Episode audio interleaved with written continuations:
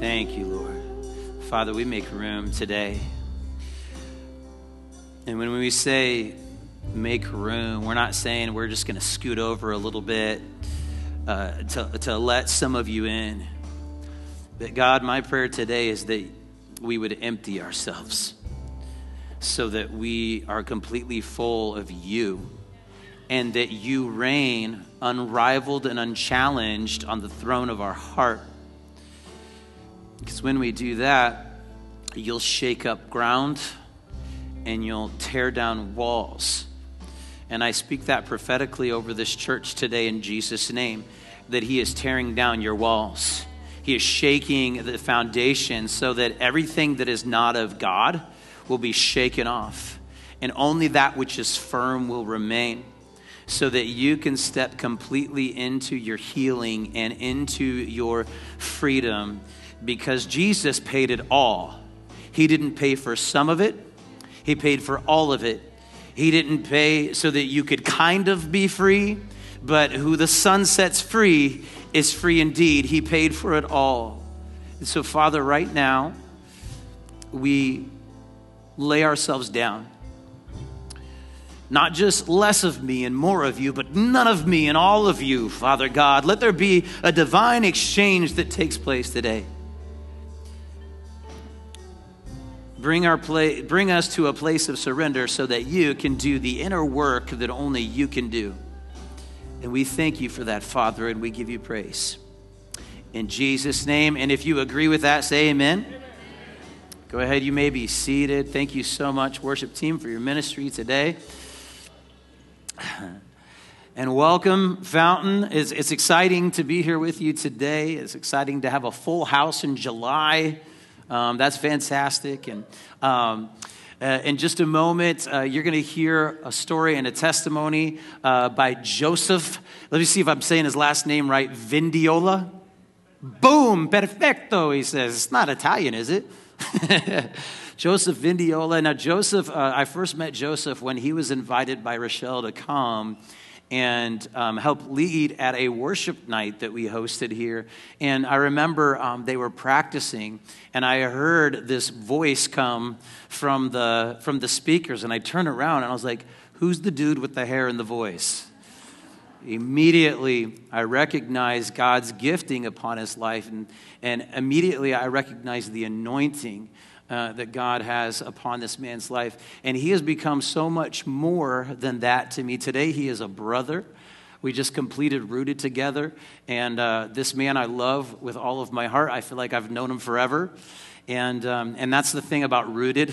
It's something that can happen in Rooted is we just come into these real intimate moments and we're able just to get to know each other on such a deep level in such a short amount of time. This man has blessed me. He has encouraged me. And what you're going to find out this morning is not only is he a worship leader, but this man is a preacher. And God has gifted him with a prophetic voice. God has gifted him with a communication gifting. And he's going to bless us today. Would you welcome Joseph as he comes to the stage? Love you, brother. You too. That microphone is for you, sir. Okay, come and have a seat. We're going to do this interview style. Sorry, I have to have the right side. I don't know what it is. I think it's from my marriage. Good morning, everybody. My wife won't even walk on my right side, so I think she's trained me. Yeah, I know. She's like, why are you telling them that, Joe? She's probably watching online right now. And she's like, why are you telling them that? But she won't. Like, if I come up to her and approach her from her left, yeah, then she has to move over to the other side. So... Just another useless piece of trivia for you this morning. And first of all, thank you, Joseph, for being here with us today. Amen. And for being willing to share your story. And, man, something I said to Joseph this morning is there's literally no pressure on him because God has already done the work. And just simply recounting what God has done is just going to be so powerful today. And you guys are in for such a treat. And this morning when I was praying, I just want to kind of introduce his testimony this way. I was in the prayer closet. That's my regular routine is before any of you are here. I get here often before the sun rises, except in the summertime because it rises so early. And I'm in there praying, and a song comes on, and they're just repeating this line over and over again. There is no chain this love can't break. There is no chain this love can't break. And I thought, wow, what a timely phrase for us today, because this is what we're about to hear, that there is no chain that the love of Jesus Christ can't break. And what I believe God was showing me is that oftentimes, even believers, we are living in bondage, and it's because of fear. It comes down to fear. The Bible says that perfect love casts out all fear. Why? Because when you understand the perfect love of Christ, you understand that even when your circumstances change, he's got you. And it's all going to work together for our good. And so when Christians stop responding in love, so let's look at this on the flip side, right? Sometimes Christians, we don't respond to sinners, right? We don't respond to the unchurched in love. And a lot of times it's because fear takes over. And that's when a Christian can come across as angry, when a Christian can come across as hateful. Some of those titles aren't fair that are thrown upon us. Some of those labels aren't fair. Sometimes we earn them. And often it's because fear takes over. But if we had perfect love, we would not be intimidated by the darkness around us, because we would have confidence in the light that is within us. And see, when Jesus came into contact with darkness, he turned it into light. When Jesus came into contact with someone who was unclean, they were made clean. Jesus was not corrupted because he came into contact with that person. I know this is for somebody. I think sometimes we forget how powerful a weapon the love of Jesus is. And because we don't think it's enough, we try to step in on our own and compensate for it. God's going to tear down that lie today in many of our lives today. Amen. Many times, again, believers remain in bondage because deep down they're afraid. They're afraid they're missing out on something good that life has to offer. And it takes us all the way back to Eve in the garden with the serpent, is that she thought, man, that fruit looks really good. I've got a whole garden full of every fruit I could want. Yeah. But what if there's something there that I'm not missing? And so there was fear that she was missing out. There was fear that she couldn't trust that God was good. And we know what the result of that was. Sometimes we remain in bondage because we're afraid we simply can't walk out in freedom. And so we're afraid, if I repent now, I know I'm just going to mess it up again. Yeah. So I'm just not ready to repent now. And so we hang on to those things that have us bound because of fear. And so instead of transforming our lives by renewing our mind, as it says in Romans, we conform ourselves to the world. And what we do is we try to conform God to ourselves. And we're living in a generation right now that's trying to fit God in their comfortable box because they're afraid of the God that they do not know. They create for themselves God, and it's idolatry in the mind because they're afraid of the God that they do not know. When in reality, we're supposed to take his word and let it transform us into being Christ-like, but instead we say, we're going to reinterpret the word, or we're only going to apply part of the word to our lives so that we can create a God for ourselves. And we've created that golden calf. And I believe that's something that God wants to strip away today. As you hear this story from this man and the honesty, what you're going to find is a story of a man that the only reason why he's sitting up here today and is experiencing freedom is because he received a revelation of who God really is, right? He exactly. Received a revelation of what the love of God truly is. And so my prayer is that through his story this morning, God's going to reveal himself and his love to you in a way that transformed what was conformed.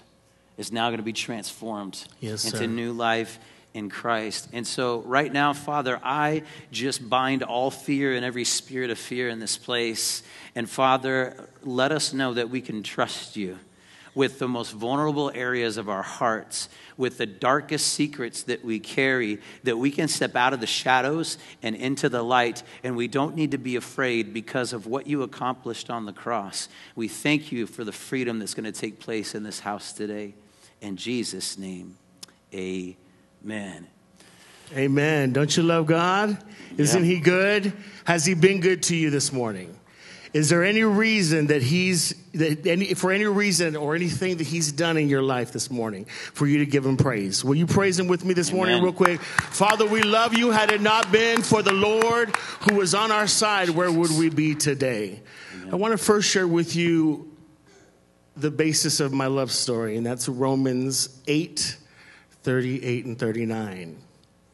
For I am convinced this morning that neither death nor life, neither angels nor demons, neither the present nor future, nor any powers, neither height nor depth, anything else in all creation will be able to separate us from the love of God that is in Christ Jesus our Lord. Amen? Amen. Well, it all starts in 1975. I was born to a Hispanic mother. In 1975, you don't have children out of wedlock. It was not acceptable, wasn't a social norm. I grew up in a very poverty-stricken, very conservative Hispanic community with a heteronormative social construct. In that date and time frame, you did not speak about homosexuality, you did not speak about drugs, or it was just a very set of standards that we had lived by. And if you were any of those things or things that just weren't accepted in that day and time frame, you were ostracized from the neighborhood. So when I was conceived, Pastor Joe, my mother had given the news to my bio father, and he was a drug addict for 30 years, intravenous drugs, and was very hard at construction work. And so they had decided that it just wasn't acceptable to have me. And so he had given her the money at the time to go get an abortion. And so the next day she gets up, gets on the bus, and goes to the abortion clinic to have me aborted. And she was $5 short of that happening. And in that day and time, you just don't do this, but the woman that was across, the clinician lady, she reached over and said, "Child, you were supposed to have that child." And so my mom tells me that she walked out of there with the fear of God, and here I am. Wow. So from day one, even before day one, the enemy was after my life.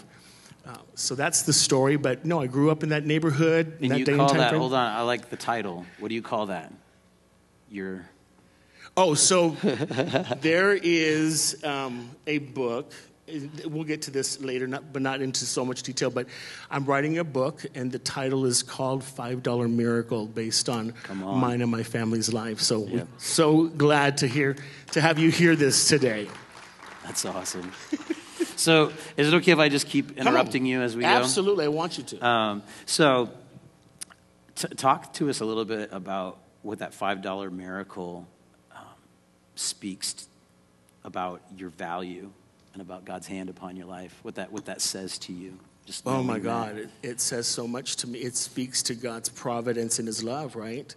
I mean, the enemy knew something great had to have come from whatever that seed was in my mama, which is me.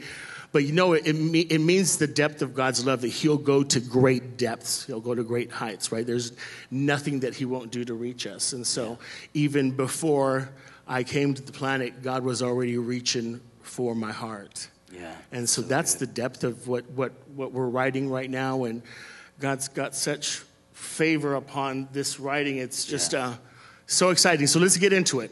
So by the time I was 12 to 13, there were several events, major events, that began to occur simultaneously.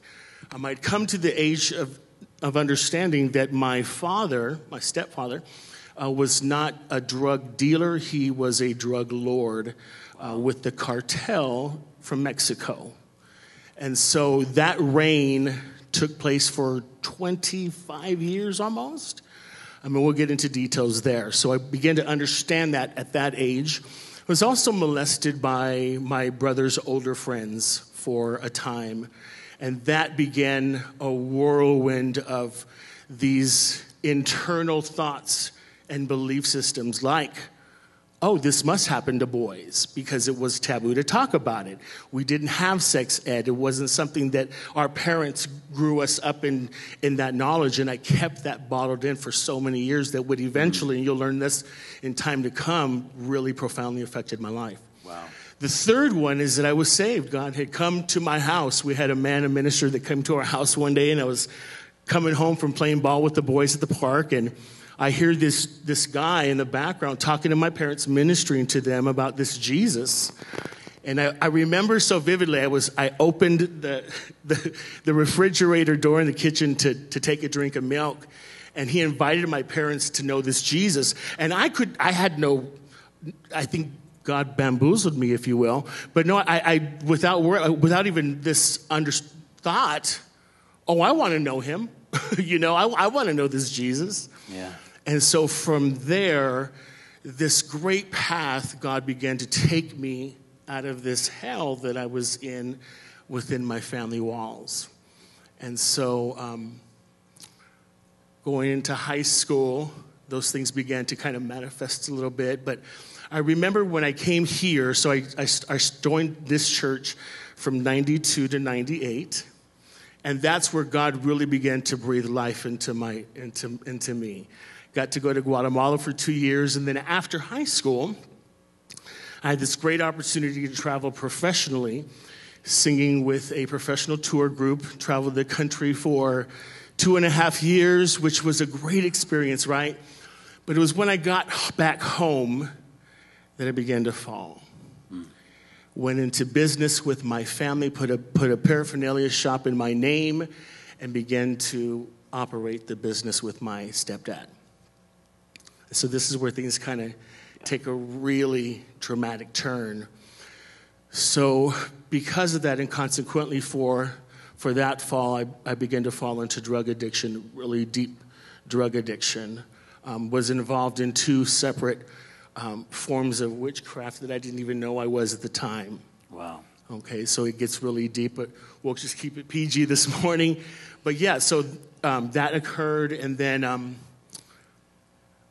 I remember toward the end of my dad's reign, if you will, we had, can I say this?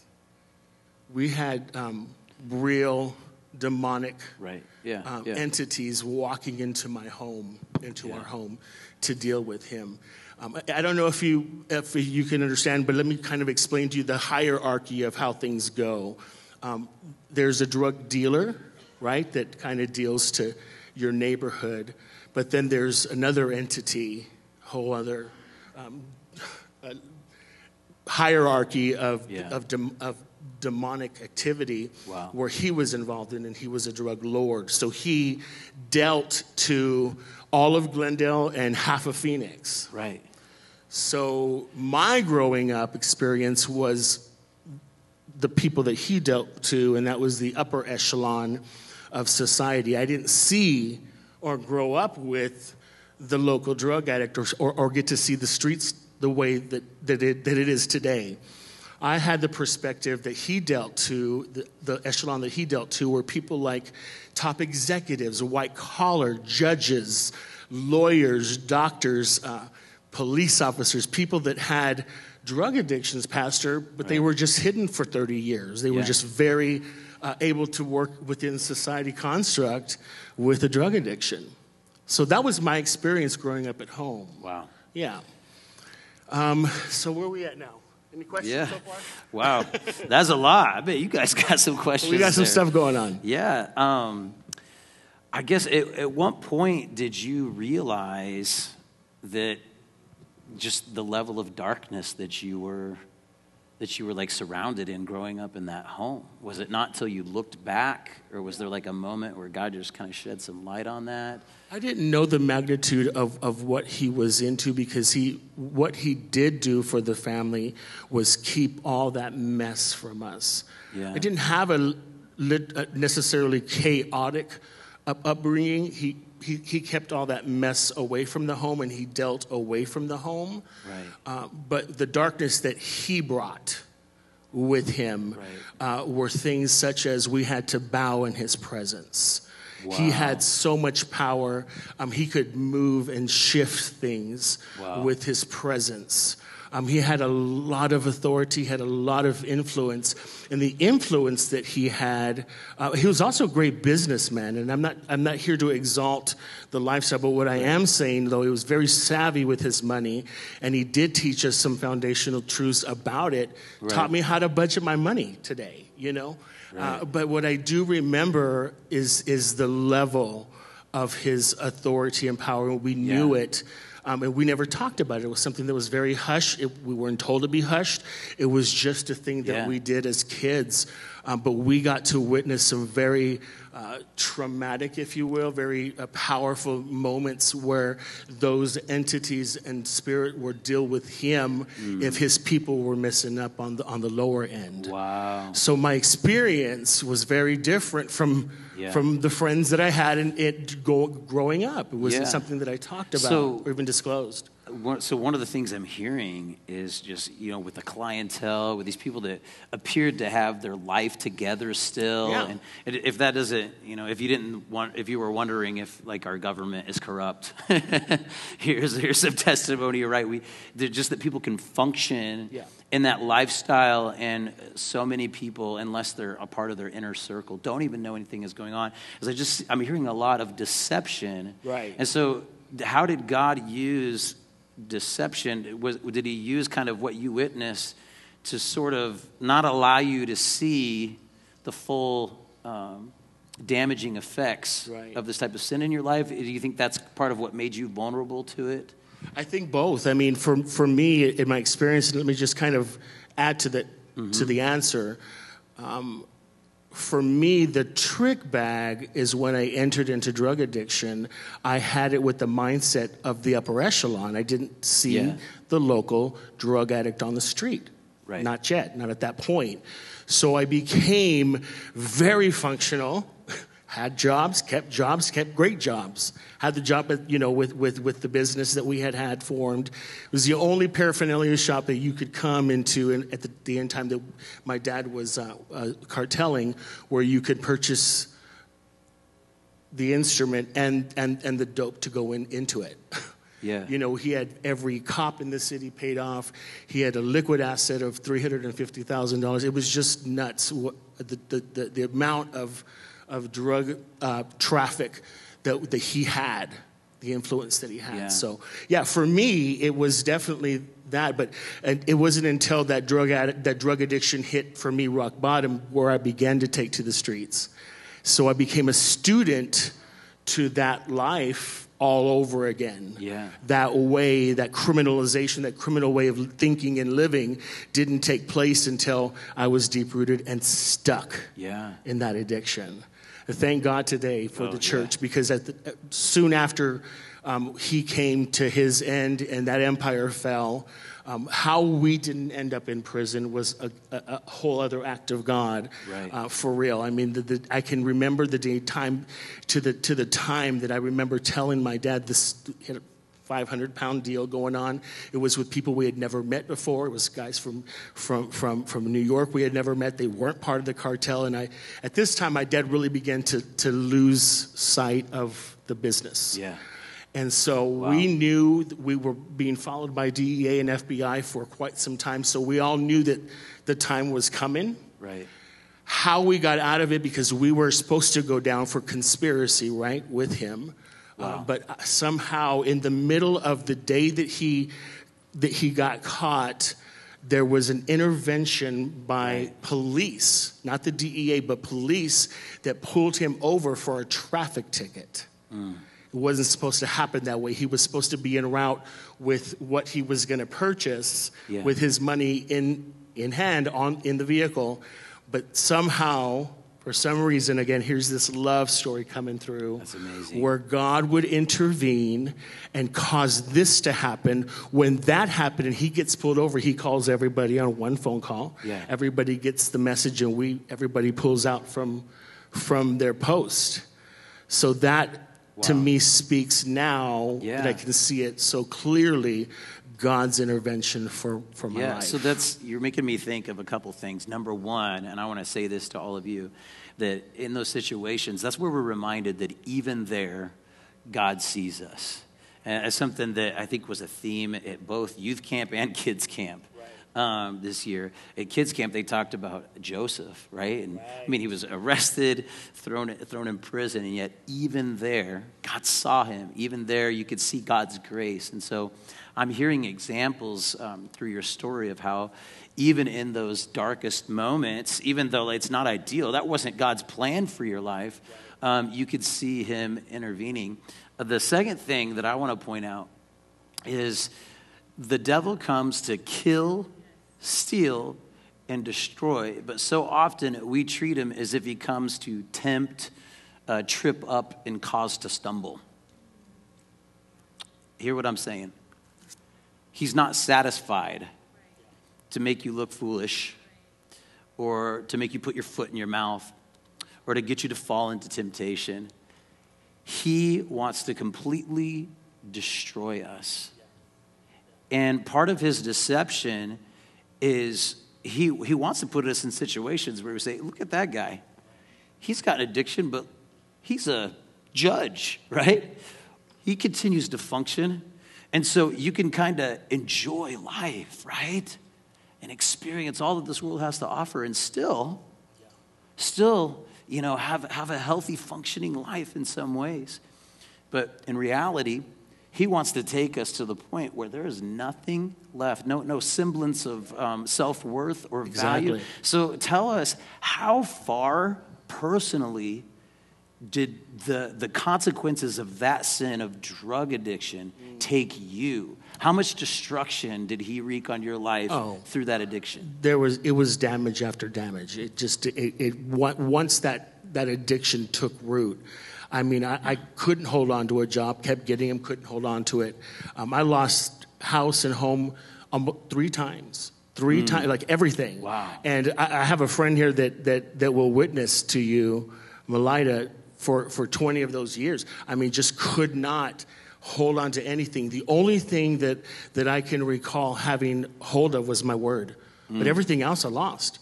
I still had a yes and a no. I still was you know, able to have some kind of decency and look to this terrible drug addiction that I wore, tried hiding it with a mask, but nothing, Pastor. So yeah, the consequence was just loss after loss after loss.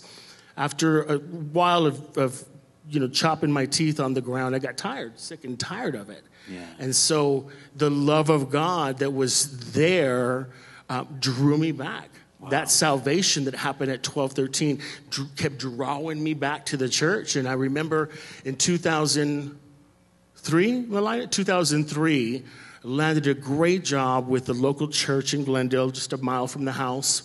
And that is where I really began to just peel this curtain back, these walls of fear and depression and drug addiction and witchcraft and things that had attached to me, these names, right? But I fell in love with the church again and began to just serve him. And before I knew it, I was on staff. The church went from 500 members to 2,500 members overnight. It was an electric time. It was just a great time in church. And there within the church, after a few years, I began to experience some major upsets with some terrible, awful treatment spiritually. Right. The pastor kind of turned another direction. There was so much money coming into the church, this influx. I believe just in my own perception of it, that the love of that money really kind of grabbed him. Wow. And so because of it, it began to change the course of the church. Wow. People began to fall away and leave really hurt. And so without painting a terrible picture of that man of God, I won't, because he's what God used him to do in my life today still rings true. But what did happen is at the time that this happened, my stepfather's reign had ended, right? And we had sold house and home. We got rid of that store, got completely out. God delivered us out, literally out of that entire way of lifestyle.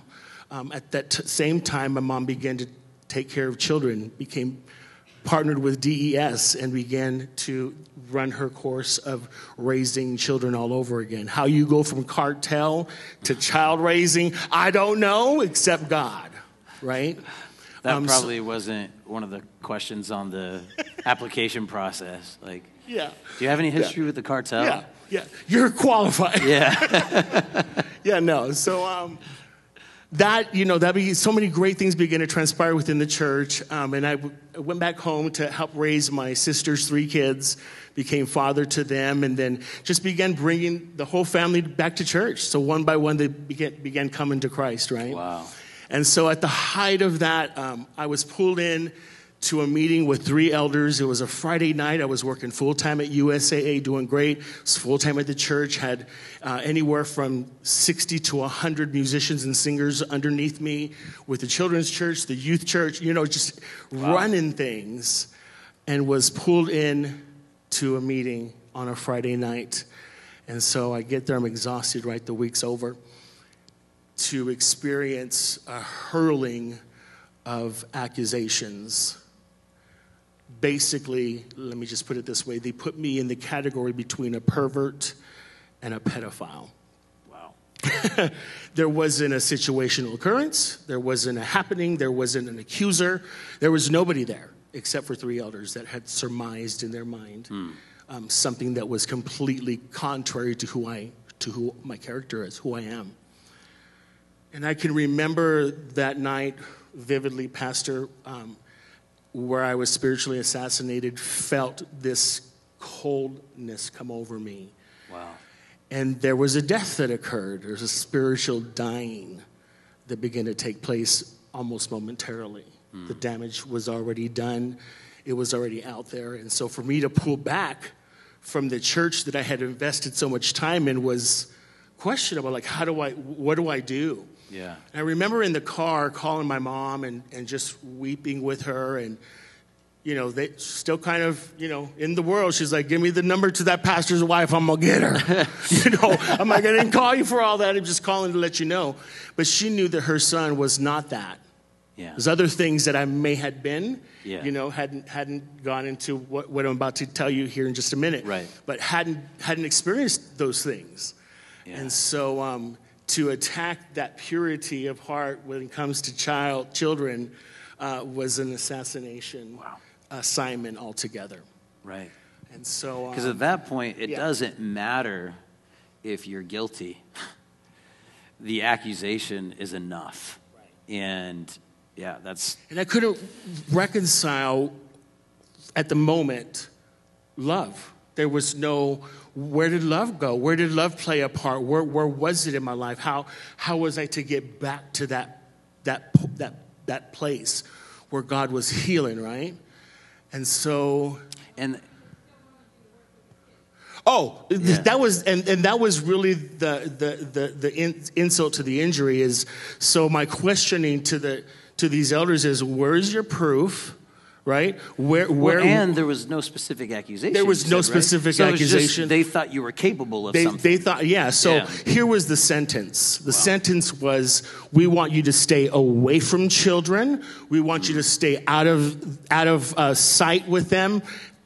But I'm running the kids show. I'm running the youth show. And my question to them at the time, because we're doing this big production for Christmas, is, well, okay, so here are the kids. Oh, no, we want you to still do the kids program.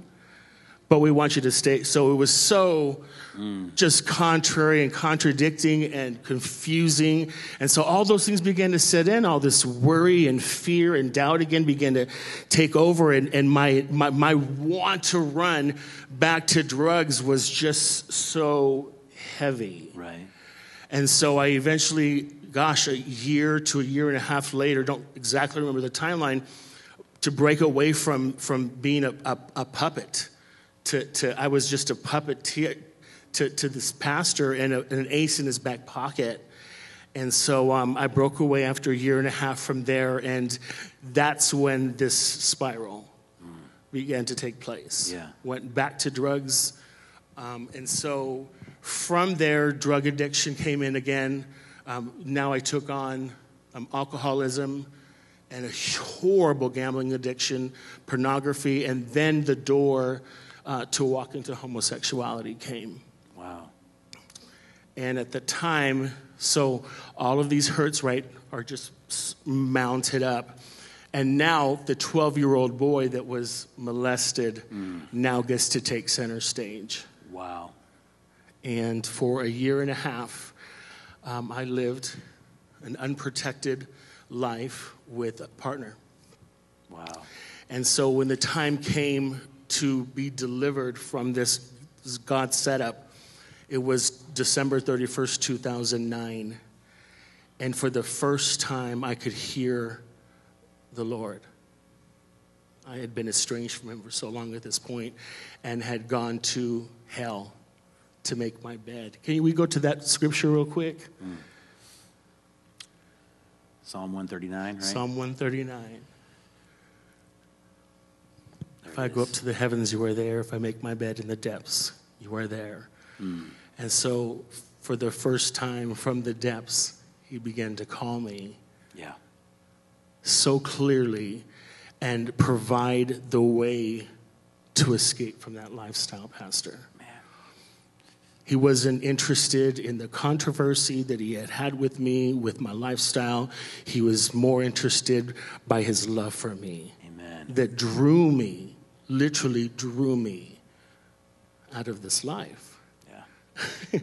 And so fast forward, I get to a place called the Phoenix Dream Center to start putting the pieces of my life together, and I took on the spirit of Jonah. I went twice to the Dream Center and ran from the Phoenix Dream Center twice, and then I thought, well, maybe a location change will help. So I went to the LA Dream Center twice, and I ran.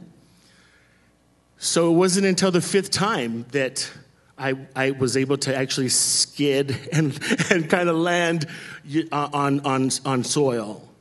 But it took some time, and I realized today that all of these addictions that began to just take root, it took time to get there, so I realized it was going to take time to get out, you know? So don't let me get ahead of you. Go for it. But I just want to make sure you talk about the moment that you heard God's voice very clearly, and then the banner. Yes. Okay. Okay, so... when I had broken that relationship off, it was almost 2.5 years later that I began to learn that my one and only partner died.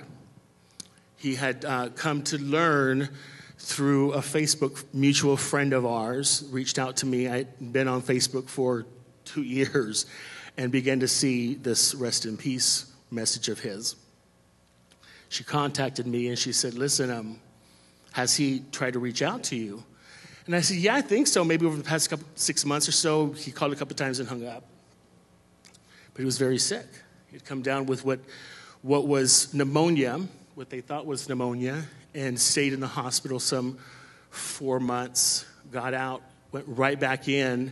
And it was when he went back the second time that I learned that he had been diagnosed with rapid aggressive AIDS.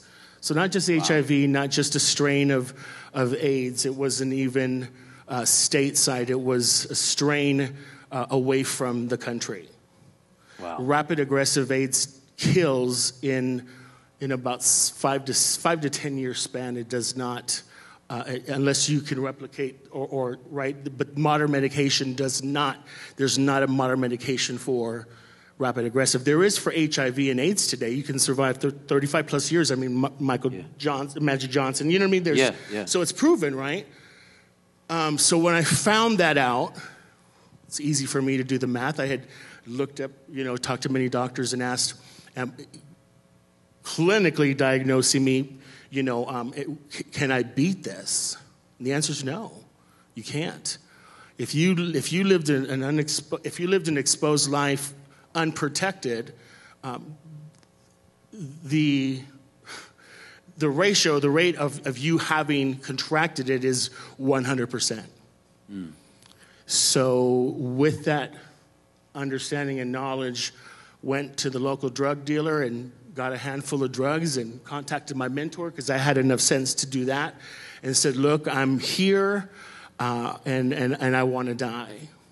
Wow. So He reached out to me very quickly and called, left a message and called me and got a hold of me and said, listen, we love you. We're going to fight for you. Help is on the way. I'll be there tomorrow so that we can get you to the LGBTQ office to administer the test and get you the medication and get you, you know. Right. So I remember getting off the phone with him that night, y'all. I was in a hotel room, drug addicted, and began this conversation with Jesus. And in that moment, reconciled my life back to Christ, back to the Father, and to repent of all my sins. And so when I began to do that, closed my eyes at some point that night, and I saw Jesus' name as a banner. Mm. And underneath that name, homosexuality, drug addiction, witchcraft, sin, everything that I had become, the Lord revealed to me were just names. Mm. They were just names. Yeah. And that's how he quantified it and qualified it in my mind when I'm seeing this. But at the same time that I'm seeing his name as a banner, I began to shout out, I marry you tonight. Yeah. I take on the name of Jesus right now, since I'm married to you. When you marry someone, you take on, right? You take on your husband's what? Name. Yeah. And there is where the birthing of this great revelation that his name defeats every other name. It defeated the name of drug addiction, everything. And so I saw this crumbling of the other words to that name. Come on. And there is where it began to birth in me this real, true love that Christ had for me. Yeah, it's pretty deep. But yeah, the name of Jesus really began to come to life at that moment. Wow.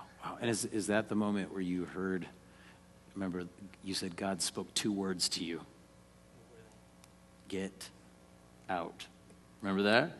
You shared that with me over breakfast. It was very clear. It was crystal clear as day that, so at that time, it was so many things that happened that night. But this real faith began to ignite in me. But the directive was get out, right? Get out. And it was just so clear. And so that's what we did. The next day, my mentor came, took me to go get this test, right? And so as they're administering the HIV test to me, I'm telling the nurse who doesn't know the Lord. He is a gay guy. He's a gay nurse. And I'm telling him my testimony at this point. Yeah. And so I give him the entire story of what happened. And so when we get to the end of that test and the results, he looks at me, Pastor, turns another sheet white. And so me and my mentor are like, what happened? He said, well, listen, the story you're telling me doesn't match up with your results. Come on. They just don't. Wait, say that again. He said, the story, the testimony you're giving me today about what has occurred in your life don't match to the results that I have here for you. Come on. He began to say that your T cell count is so high, there's no possible way that you have HIV or AIDS. Wow. That is out of the picture. Come on. Come on. And so here is this guy telling me, he said, there's one of two things that if this story is true, one of two things has occurred to you or has happened to you. Yeah. He says, number one, there's a percentage of humanity that can take in a sickness and because of their blood type create the antibody. He said, but that percentage is 0.0001% of humanity that has that innate capability for things like that to occur. Mm. He said, this 1 in 100 million people, do you realize? He said, or this Jesus that you said you met last night healed you at the instant that you understood. Yeah. And so either way you look at this, it's miracle territory. Either you're that person that has the blood type that can create that antibody, or your faith healed you. Wow. That's awesome. That is so cool. So, follow-up question here. Modern day culture would listen to your story and they would tell you that you're living a lie.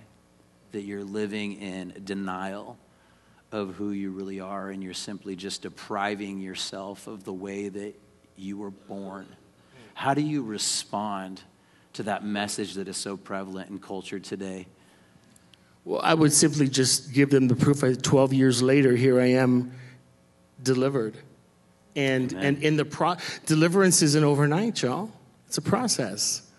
You know, there's still very much at times, can I share this with them? Yeah. Sometimes even today, there's same-sex attraction. It does not, deliverance doesn't feel like what it truly is. Because on this side of heaven, could that be the thing that keeps me close to the cross?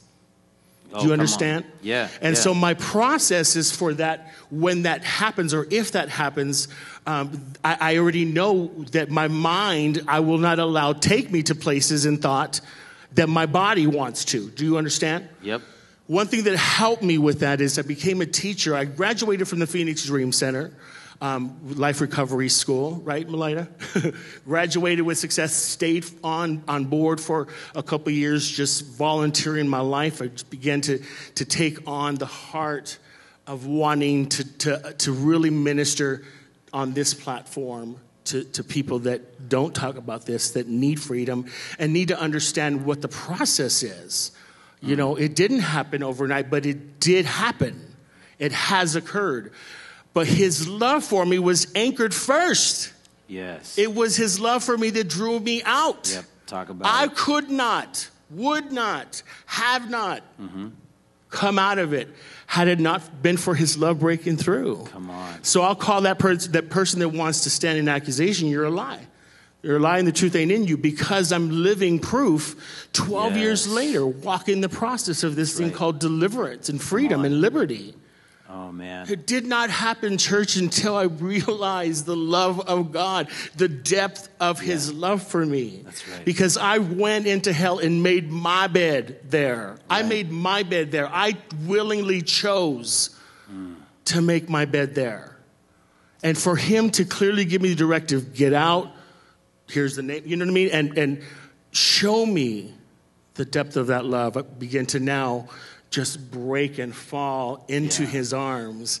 And now, at this point in my life, he could now discuss with me the corrective things, right? But it wasn't coming from a gavel. It wasn't coming from, you know, where I had been, you know, really mistreated in the church. You know, it didn't come from that place. It came from his heart. Come on. When I began to understand and get this revelation of the love of the heart of God for humanity, for me, now I could be delivered. Could it possibly be that I could go to deeper depths with him? Because now you could receive correction because you knew where it came from. And I wanted it. Right. When I began to understand the power of his truth, and how that truth just began to set me free, I wanted more of it. I wanted all of the lies dispelled, every thought process, right? And not to be over-spiritual about anything. This has not been an easy road. Right. But it's been a road worth walking at the same time. Such a paradigm that we live in our Christian faith and our walk with God. It's a paradigm.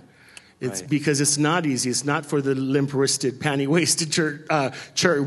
The church is not supposed to be that. Right. And we need a platform to begin to discuss this so mom and dads can better relate to kiddos 12 to 21. Amen. Because let me tell you something about masks. Let me tell you something about what the society wants us to do via TikTok and via social media. Can I say that for a minute? Yeah, please. They want us to hide. They want us to be a Kim Kardashian, or, you know what I'm saying? They want us to present a look that really doesn't exist. Uh-huh. And if it doesn't, it shouldn't exist, don't talk about it. Mm. You know, but we're also in a society that wants to, you know, from the mountaintops, make sexuality identification in their humanity, in their personhood. Right. And that's a lie. Amen. And we need to not continue to break to that or fold to that, because that's a lie. And if we start buckling to that lie that society wants to build as a new construct, it's not happening. And we need to stand as a church. And I really want the opportunity to be able to begin to minister to this audience and say, listen, man, There is deliverance. There is power that comes from it. It's not going to feel the way you think, but it does happen. That's awesome. That's awesome. Yeah. Can we just give God some praise this morning? Yeah. I think the greatest lie and the greatest deception that we face today is that, especially with this particular issue, that it is deeply tied to our identity. Right. And so, therefore, it is untouchable. Right. You can't change who you are, right? You can't change who you are at your very core. And so as we take that, and I was just thinking about that, because, first of all, church, let me just say, me and Joseph, we're not very different. Because you know what? I might not have same-sex attraction, but this pastor has looked upon another woman lustfully before. I hope that's okay for me to say, and for you guys not to freak out and feel like you have to vote me out next year, right? But as a man of God, I face temptation. What if I were to attach that to my identity? Because I have that temptation, I must be an adulterer, right? And that's who I am, and so I can't deny myself. Maybe what that's showing me is that I'm meant to have multiple partners. Maybe I was designed to be a polygamist. Now, you guys are hearing that, and you're like, oh, my goodness, that's ridiculous. That's insane. But that's the same logic that is being applied to the homosexual agenda, right, the transgender agenda, that if I feel it, if I think it, it must be who I am. And so what we do is we come up with these prefixes because we want to still have a relationship with God, because we were created for three connections, right? I say it all the time, God, church, and purpose. Right. And if we don't have that God connection, but we also can't let go of this identity thing, and what we feel like we have to do is bridge it ourselves. And so I am a gay Christian. I am a transgender Christian. Big lie. Right? Mm-hmm. But if you have to put something in front of the word Christian, then that is your God. Yeah. That is your idol. Yeah. And so what you're doing is you're trying to conform God to your lifestyle. But the power of the gospel is that when we get his word into our hearts, we are conformed to him. Right. We are transformed into his image. And yes, even that thing which society says is untouchable, his arm is not too short to reach. He can reach right into your situation, and he can change you even there. And it may not be that temptation never raises its head again. But what God will show you is that is not who you are. Right. You are a son and you are a daughter of God. He created you the way you are on purpose. He gave you his strengths for a purpose. Come and on, he church. Also has purposes for your weaknesses. Yes. And it's okay. And what I love is we need to understand this, church, is that what we can take away from Joseph's story this morning is it is the love of God that changed him. And in order to be changed by his love, we need to draw near to his love and respond to that love. Joseph didn't have to clean his life up first before he came to Christ. He came to Christ, and his love radically transformed his life. Joseph, what would you say to the young people that may be sitting in here this morning or watching online, that maybe they're being brought up in church, and they've got a secret? And it falls along these categories of gender confusion, identity confusion, same-sex attraction. And they're keeping it a secret. Their outlet is social media. But they're wrestling with what's being taught in church and what they read in the Word of God with what society says is okay. How can you encourage a young person who is just, quite frankly, scared right now? And they don't know how to respond to these feelings and thoughts that they're having? The first thing I want to say is I understand you. I feel with you. I understand what it is, what it feels like. In the nurture and the nature realm, okay, we should be moving from an internal, what's innate. Society has done such a work to pull from nature, right? Our environmental effect to try and anchor identity into. But let me tell you this. Talk about it. The more you release this thing, but also know that the people that surround you love you. We need to talk about this. If you don't talk about it, it stays locked. And it just germinates and grows. Yeah. The faster that you can get to somebody or some place of safety and trust, right, you will be set free. God loves you. It doesn't matter what you've gone through, what you're thinking, that process of whatever you're trying to anchor your identity into. Release it to God. Here's what I can tell you, what I know for sure. You release that thing to God, and you let him have it daily. Yeah. We have 24-hour period on purpose. God gives us a new set of graces and mercies and loads us up with benefits daily. Tap into those things. Start tapping into your Father. Tap into what resources are there that we don't see that are there from him. When you start tapping into that, and just pray, God, reveal your love to me. So several things, but I encourage you to get to somebody that you trust, that's going to hear you and listen to what you have to say. We need to give you a voice and the opportunity to be able to do that at all times. Yeah. Okay? Amen. Freedom comes from living in the light. Expose that thing, get freedom from it. There is freedom, right. And it happens. It doesn't happen overnight, and it might. I don't ever want to diminish God's power. Never will. Oh, yeah. It could happen for you overnight. Just didn't happen that way for me. It's a process of life. Right. I'm glad for that though, because like I said before, it keeps me close to the cross. Yes. You know, those thorns in the flesh. I'm glad for today because they didn't break me. They're not my truth. Yes. You understand? The relevancy of his love is what breaks. It's my love story to you today. My story is your story. I pray that you understand that this victory, this liberty only comes. Yes. Right? And it's coming to the body of Christ. We're going to now be a church that is able to talk about this and embrace it and really help set us free. Yes. Amen? That's so good. That's so good. I just keep coming back to that phrase, perfect love, cast out fear. Perfect love, cast out fear. God is doing a work in this church. And he's doing a work. He's bringing us to a place where there's no topic we're afraid to discuss. There's no darkness we're afraid to shine the light into. And I just want to say to the parents, perfect love, cast out all fear. That's right. Don't be afraid. If you've got a child that is dealing with this issue, they're not even hardly in the minority today. That's right. Most adolescents are struggling in these areas today. You don't be afraid to have this conversation with your child because you're afraid of the truth. You're afraid they might say, yep, I'm struggling with this. Right. Because guess what? God's not intimidated by it. And so you don't have to be intimidated by it either.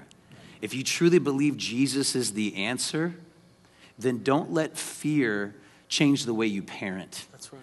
Don't parent your children out of fear. And so what I'm praying is that God will give you the peace of God and give you the ability to have a conversation, an open and honest conversation with your child to where you're not worried about how you're going to react. Because you're not going to react. You're going to respond. That's right. Because the peace of God is ruling in your life.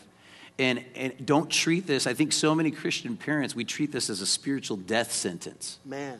And so what happens, and this is why you hear so many, I think, Christian parents compromising and softening their stance against homosexuality because it comes down to fear. I don't believe my child can overcome this. I don't believe that God can do this work in their life. And so I have to somehow, I can't reconcile that my child could be lost. And so I'm going to then change what I believe because it's the only way I can cope with what my child is going through. Don't sell God short. Don't put a limit on what he can do. What you've heard this morning is a story of God's power, and not everything has gone smoothly. Right. Not everything has gone perfect. And I'm sure one day there's more to the story that Joseph may share with some of you and maybe with all of us. But you got to understand that there is nothing that our God cannot do. Do not be intimidated.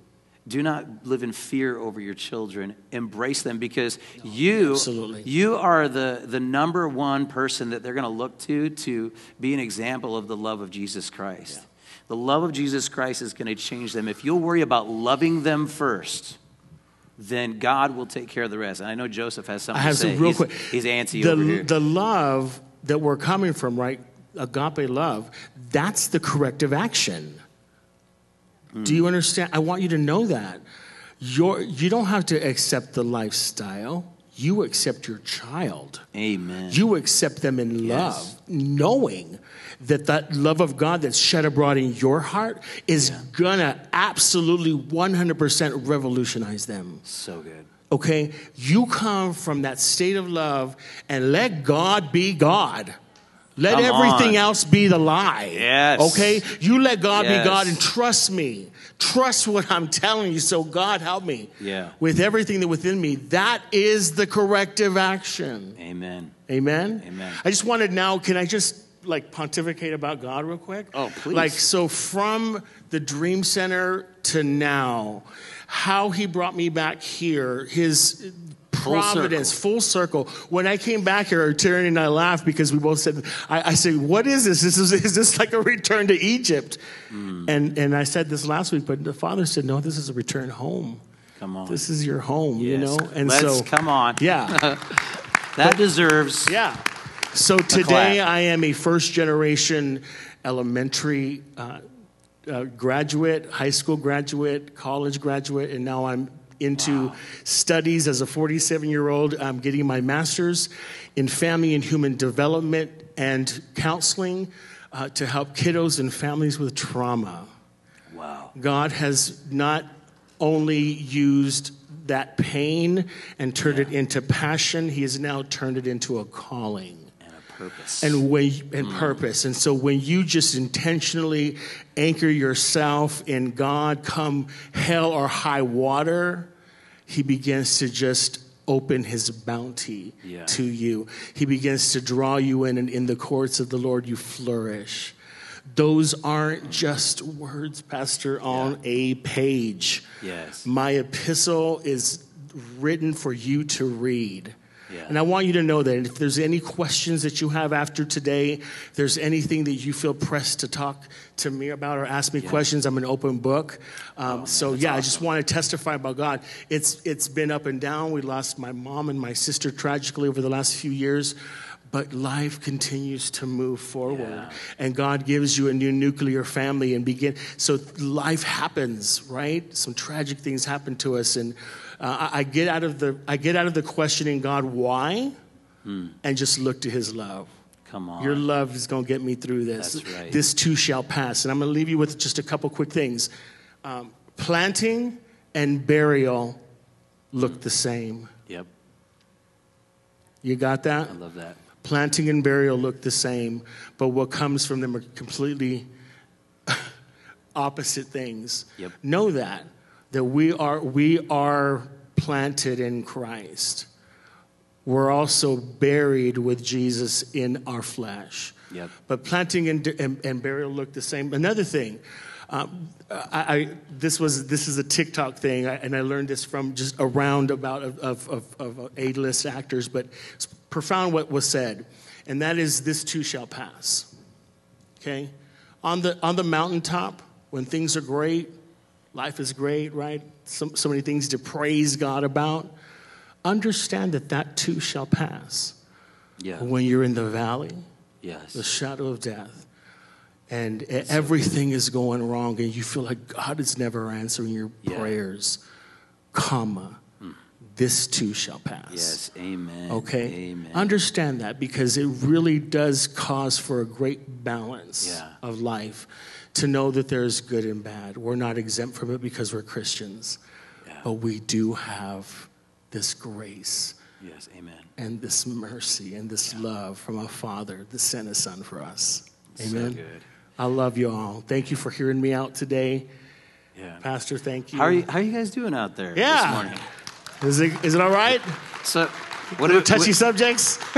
Would it be okay if I just asked you a couple more questions? I want you to. It sounds like you're wrapping up, and I know. Well, no, I don't know. You guys are probably hungry, but this is good. So, I just feel like I want to address what your life is like today, because I think sometimes people hear these testimonies and they feel like the message is, well, it's just going to be worth it, right? And so I have to suffer and deny myself in this life, but I have heaven to look forward to, which is great, but it's only part of the picture because Jesus said, I have come that you might have life and life to the full. So are you experiencing life to the full today, or are you suffering for Jesus in hope of just eternal happiness someday? Not a martyr, praise God, no. Yeah. God has removed that victim mentality, that victim way of living. I've got freedom and liberty in Him, right? The fullness, I want to talk about that fullness. It is a cup that overflows. So what I'm seeing, this great effect of God from pressing in, from believing, right, to just being persistent in prayer and loving Him and moving from experience to experience. Yeah. Removing that experiential God. I still experience, but to a relational God. Yes. Okay. That effect has such a magnificent return because now it's just not my life that's affected. Yeah. Now the people that I interact with, my connections, my friendships I begin to see life infused in them, and where there was death, life comes, and so many great things begin to happen. These great benefits begin to take place, not just for me, but for the world around me. So good. And there is a world that is dying to know Jesus, y'all. Yeah, the world is dying to know Him. Yes. And who is going to do it but us? Amen. Who is going to do it? Who is going to tell them that there's freedom in witchcraft? There's freedom from drug addiction. There's freedom from bondage. Yes. There's freedom from sexual sin. There's freedom. Yeah. It's only found in Jesus. Hallelujah. Who is going to love an unlovable world but us? Yes. Who is willing to be His hands and feet when nobody wants to? Yeah. Who wants to go into the bars and into the highways and byways like my brother back there? Mm. Who is willing to be on the street crying out to the people, come to the Lord? Thank you, Jesus. You're only going to find this thing that you've been looking for, this vacuum in your soul that's searching for Christ. Yeah. It's only found in Jesus. That's so good. And He found me. I didn't find Him. I was lost. I didn't find Jesus, y'all. He found me. Yep. I was a 12-year-old boy when I was searching to figure out this thing that was occurring to me by my brother's older friends. Yeah. Even to the idea that I was born that way. Mm. Yeah. Begin to crumble. Those lies begin to crumble underneath the weight of His name. Yeah. So you understand? Yeah. Let's be the church of Jesus Christ today that reaches to the deepest depths of a person's soul and says, Jesus loves you. Amen. That's it. Simple. That's so good. It's the good news. That's awesome. Has this been great this morning, guys? So, bear with me because I got one more thing that I think want you. Come on, Pastor. So important. So important. I love this. It was. I love you, man. It was an accusation from fellow believers that caused some deep hurt in your life, drove you away from the church. Now here you are, back in church again. And what I love about that is he was hurt in church, but he's finding his healing through church. How many of you know that the church was invented by Jesus Christ? This is not a man-made idea. If you could talk just real briefly, Joseph, on how healing it has been to step back into biblical community and maybe even talk a little bit about Rooted and how God has used relationships. Even though it was relationships that hurt you, he's using relationships to heal you.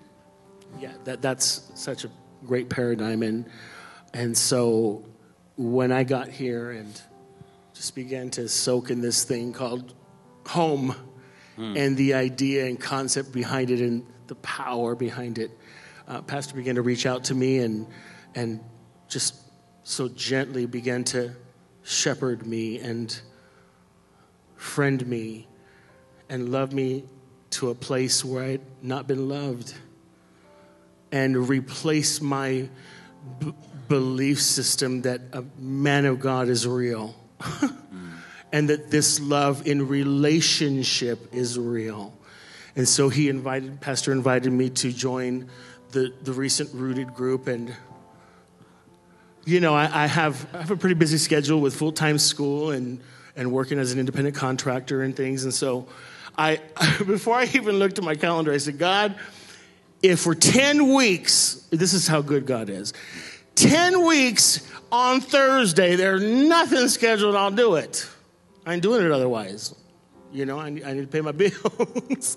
But that's kind of how I talk to God, just real, upfront and truthful. Right. And would you know, I look at my calendar and I don't have one thing scheduled on 10 weeks of those Thursdays. You asked, he did it. I asked and he did it. So I willingly accepted the invitation, and y'all. Family. You all. Loved me where I was, where I am.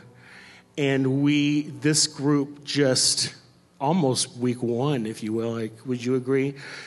Just had this, walked out of that first Rooted meeting with this, What is going on? Like, how can I feel so connected to this group that I don't know nothing of yet? Wow. And then over that course, there was two things that bumps in the road for me that Pastor just so gently guided me through.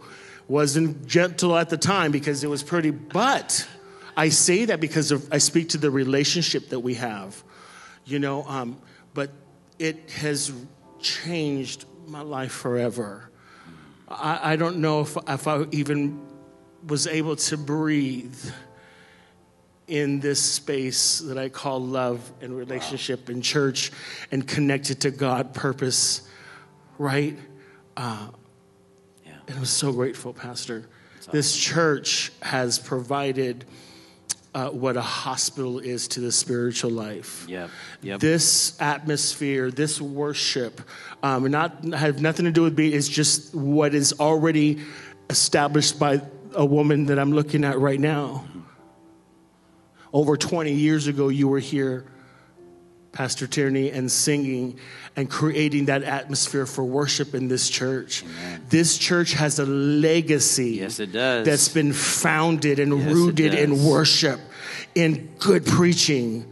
These walls are just enamored with the presence of God all these years. Yeah. And so walking in and coming here and becoming part of your family and being accepted to this extent has just broken every chain, every wall, every dividing wall, between every chasm I put between me and God. I used to say it was take a stick of dynamite to get me back into the church. I was so overwhelmingly damaged and destroyed by the church. Wow. What I thought was the church. It was now, in fact, the enemies of my soul, the enemies that have been strategically placed on my life. Yeah. Not to play patty cake with me, church. I have a real enemy that really wants me dead. Yep. But thanks be to God today. Thanks be to God today that his incorruptible seed lie deep inside of me and us. Amen. Amen. Amen. Amen. Praise God. Thank you so much. Let's give it up for Joseph. Didn't mean to preach, but here we go. One more time. So I'm going to bring this to a wrap by saying, if you're here today and you relate to any part of his story, or maybe you can't even identify with anything he shared, but you can identify with the pain. There's a place here for you. And maybe you have been hurt in church settings. And God wants to bring healing through the very place that brought the hurt. Because that's the kind of God he is. He's a God who redeems things. And he wants to do that in your life. And when I look at Joseph's life, I feel like it's summed up in Romans 8:28. And we know that God causes everything to work together for the good of those who love God and are called according to his purpose for them. And one day, just almost out of boredom, I looked up the original Greek for the word all, right? Or everything. And knowing very, very well it was just going to say everything, right? But when I got on there, it specifically under the Helps Word Study pointed out that everything or all things refers specifically to each individual piece of a whole. And so it just really got me thinking of the puzzle that our life is.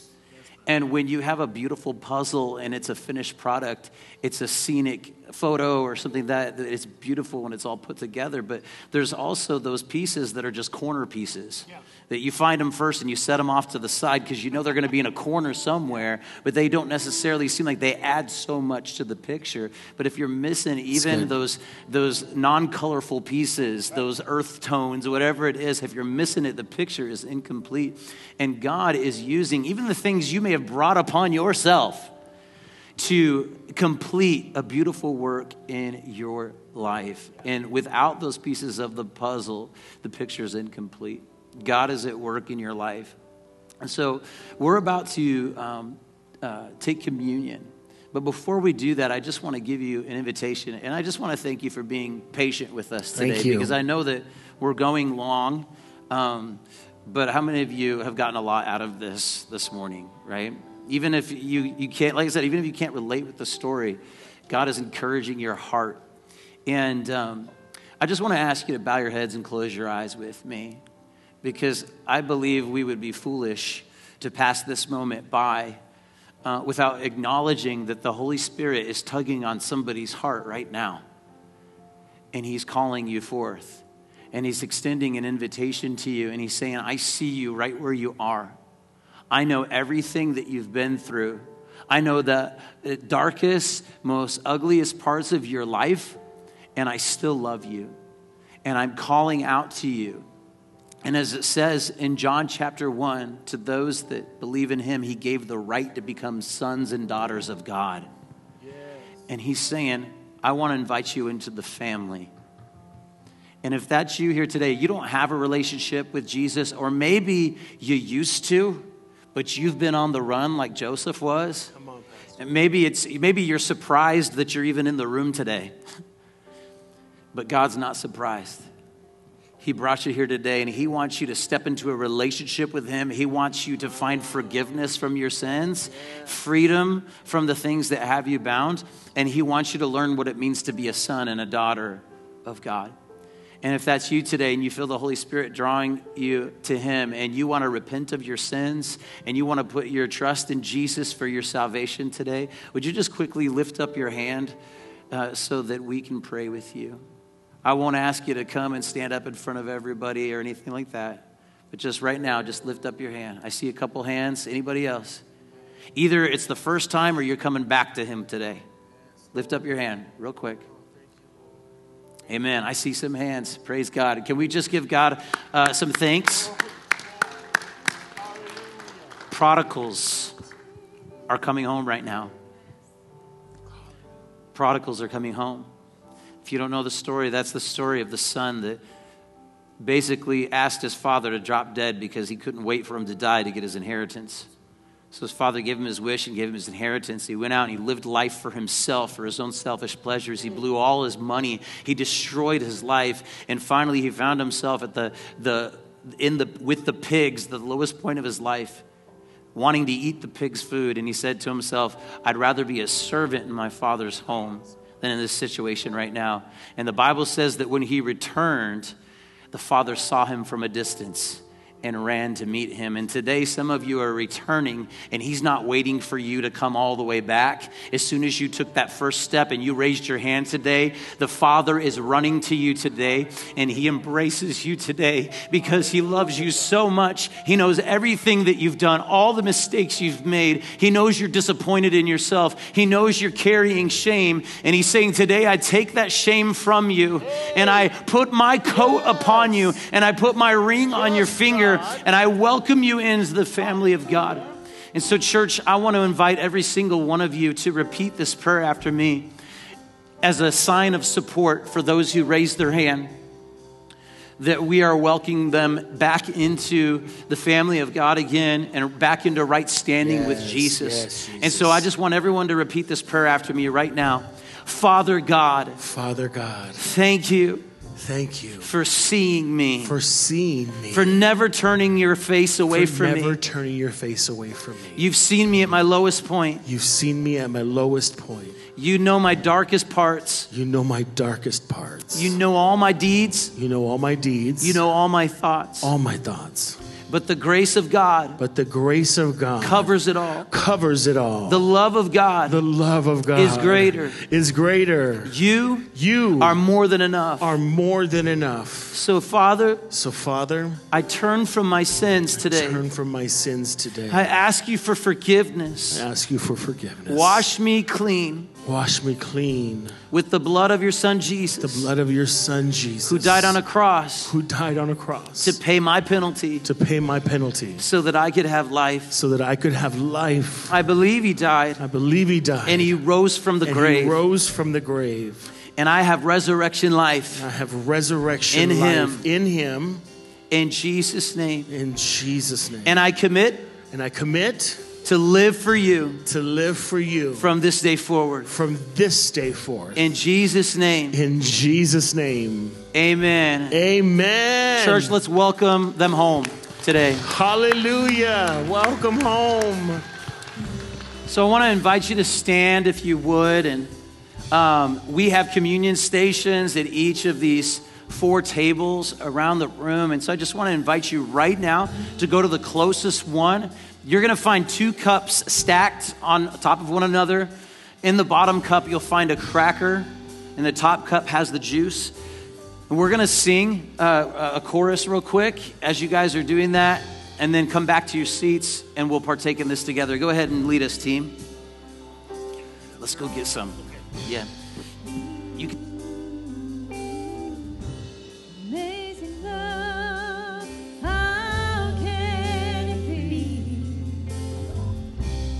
You, my King, would die for me. Amazing love, I know it's true. And it's my joy to honor you in all I do. I honor you. I'm forgiven.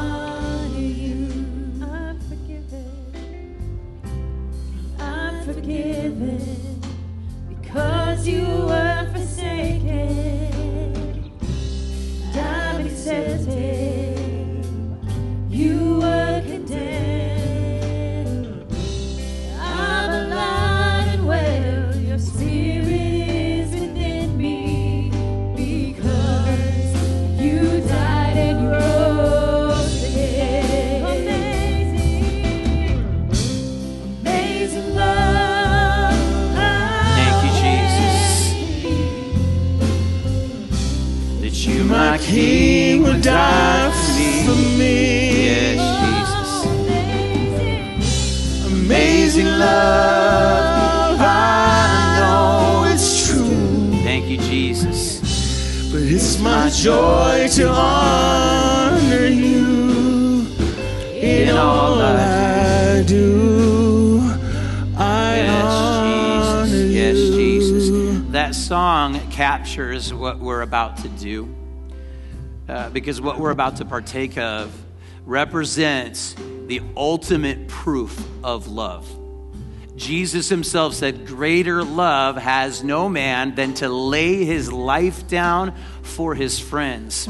And what we have through the sacrifice of Jesus on the cross is, number one, the love of Christ that covers our sins, and relationship where he calls us friends. Can you imagine that? Being called a friend of God. That can't happen through our own merit, through anything we do. That only happens as a free gift and invitation that is extended to us today. And some of you responded to that invitation today, and you stepped into a relationship either for the first time or there was a returning. And what we're about to do, let it remind you just how deeply loved you are, because if that's not your foundation, good luck having freedom over sin in your life. But if you have this as your foundation, if you understand your identity is in Christ and in Christ alone, then you will walk out the freedom that he paid for on the cross. And so at the last meal, before he was arrested, betrayed, unjustly tried, and crucified, he shared a meal with his disciples, and he took the bread and he broke it and he said, "This bread is my body, which is broken for you." And they all partook of it together. And we're going to do that right now. And so, Father, we thank you for this cracker that we use as a symbol that represents your body that was broken for us. And we receive it, God, thanking you for our healing, Lord, that you took our blow, you took our punishment so that we could be made whole. And we honor you, as that song says today. And we partake of it together right now in Jesus' name. Amen. Let's take of the cracker. And then he passed around a cup with wine, and he said, "This is my blood that was shed for the forgiveness of your sins." And when we understand how much it cost, then we can fully experience the full revelation of God's love. And that's the love that transforms us. So, Father, we thank you that because you are willing to pay the ultimate price, God, there is no sin that is too great, but your blood covers it all. And I thank you that as we partake of this cup, Lord, we're drinking not only unto our salvation, but unto the death of the old man, unto the death of who we were before. If any man is in Christ, he's a new creation. The old is gone and the new has come. And we drink today together unto new life, a life lived in devotion to you. In Jesus' name, amen. Let's drink together. Amen. Can we just give God some praise this morning? Father, bless us today as we go, maybe walk in the freedom that you have paid for. And as Joseph challenged us earlier, may we be the hands and feet and mouthpiece of God, bringing the hope of salvation everywhere we go. In Jesus' name, amen. God bless you guys. Have a wonderful Sunday. We love you. We look forward to seeing you again soon.